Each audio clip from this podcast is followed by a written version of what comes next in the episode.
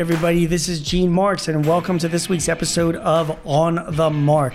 Hey, before I get started, just want to make sure that you're aware if you've got any advice or tips, or if you are uh, want to suggest any guests, please visit us at our webpage, payx.me forward slash thrive topics. That's P A Y X dot me forward slash thrive topics. And give us your feedback and make suggestions as well. We will take that on to consideration and apply that in future time. Now, as you know, this weekly podcast deals with the news that week that affects and impacts your small business. And there's always lots of news items to choose from. But this week, I'm going to choose just one item, and that has to do with bank financing.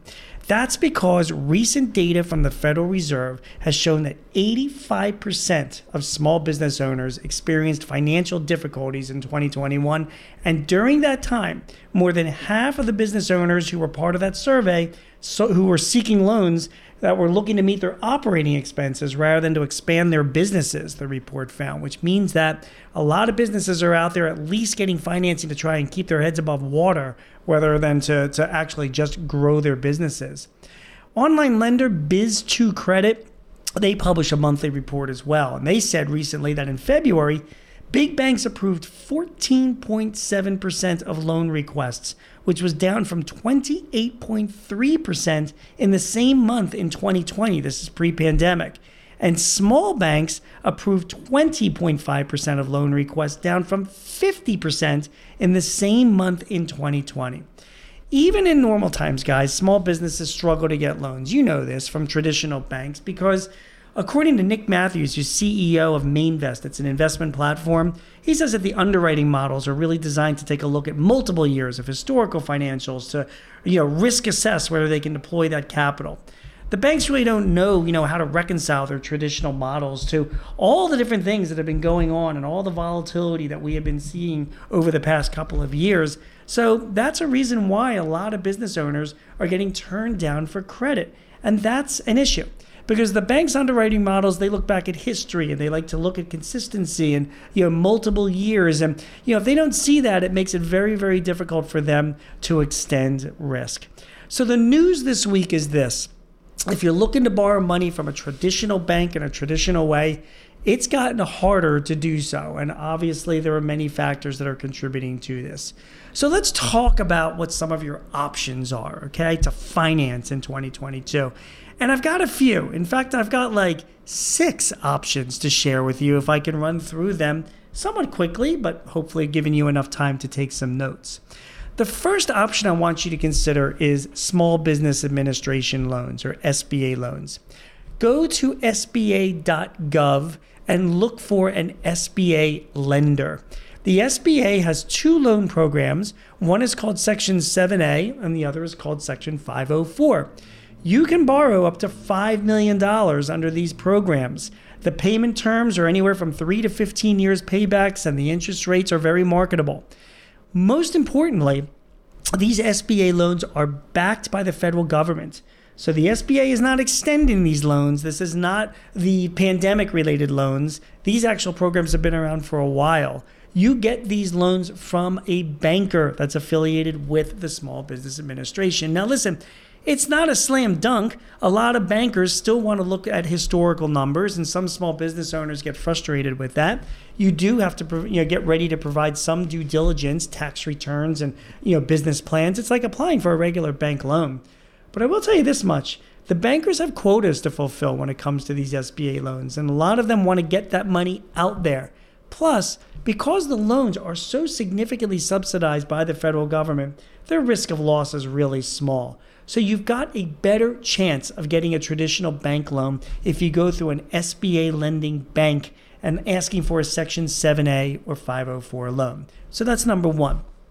Number two, I want you to Google State Small Business Credit Initiative or SSBCI, particularly in your state.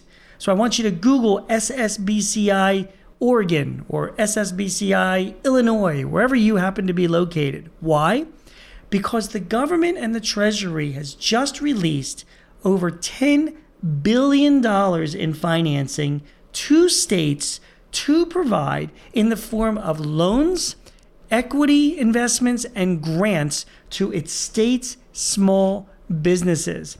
In Pennsylvania alone, $100 million has been authorized for businesses in our state, and that's just our state. And you can get that through all sorts of different community lenders, nonprofit organizations, and even private investment companies. They are offering this money out. You can get it in the form of loans that are potentially marketable or favorable. You can get it as in the form of equity investments or potentially even a grant. You don't have to be uh, located in a low income area or even a minority owned business, although it helps. Number three, localized grants. Most of the big grants themselves have kind of passed after COVID, so you're not going to be finding those around from the federal government or, or anything like that. But if you Google small business grants in your state, you will stumble upon a lot of smaller organizations, nonprofits, and even privately held companies that are offering grants to businesses in your state or in a specific industry. Again, sometimes they lean more towards minority or female owned businesses, but not all the time. So there could be some options for you there. All right, let's go for three more if you're looking for financing. All right. Number one, consider an online vendor. There are, or excuse me, an online lender. There are plenty of them that are out there. Kabbage is one of them with a K. Fundbox is another one. Lendio is a marketplace of online lenders. A lot of these people we've interviewed on our Thrive podcast, you can go back in history and hear some of the conversations. But here's the thing with these online lenders Yes, they do charge more interest rates, in some cases, significantly more. I have some clients that have an annual rate of anywhere from 30 to 50%, which I know sounds outrageous. But online lenders serve a purpose. Those private lenders can provide needed capital for you for short term. So, if you need to make a quick inventory buy, if you need to buy, put down a deposit on a piece of property or a piece of equipment, you can go to an online lender, get the money within 24 hours, and then pay them back hopefully soon so you're not paying a 30% interest rate over the course of the year. So, consider these online lenders Kabbage, Fundbox, and Lendio as a marketplace really good resources for you. Two other resources merchant advances.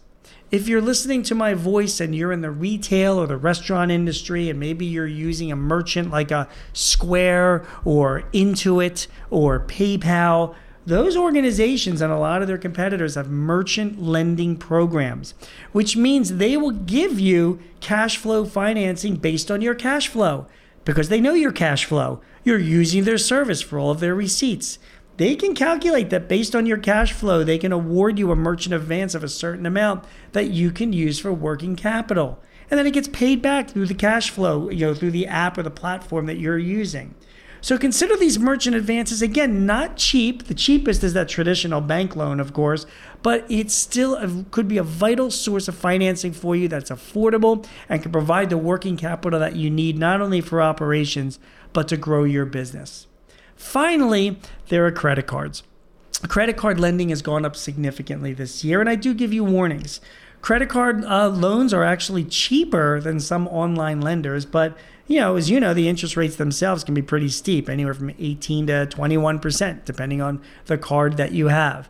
But getting credit card advances and using your credit card is a good way for short term cash for your business as long as you're able to pay it off. A great many small businesses do use credit card financing in the short term. Just be very, very careful when you use it. It will provide that financing for you short term quickly, but at the same time, you have to be very, very careful to make sure that you pay it back. So I've named six big ones. I admit I'm not going into detail about some of the others, like borrowing for family and friends, for example, or crowdfunding platforms. But those six platforms, those are some of the biggest ideas that I have for you to raise money for your business this year, both for operations and for uh, you know overall growth. My name is Gene Marks, and I hope this helps you run your business. Remember, the news this week is that it's getting tougher to borrow from traditional banks. Go for it if you can, but consider some of the alternatives that I provided to you. You have been listening to On the Mark. I hope this information has been helpful for you, and we will see you again next week. Take care. This podcast is property of Paychex Incorporated 2022, all rights reserved.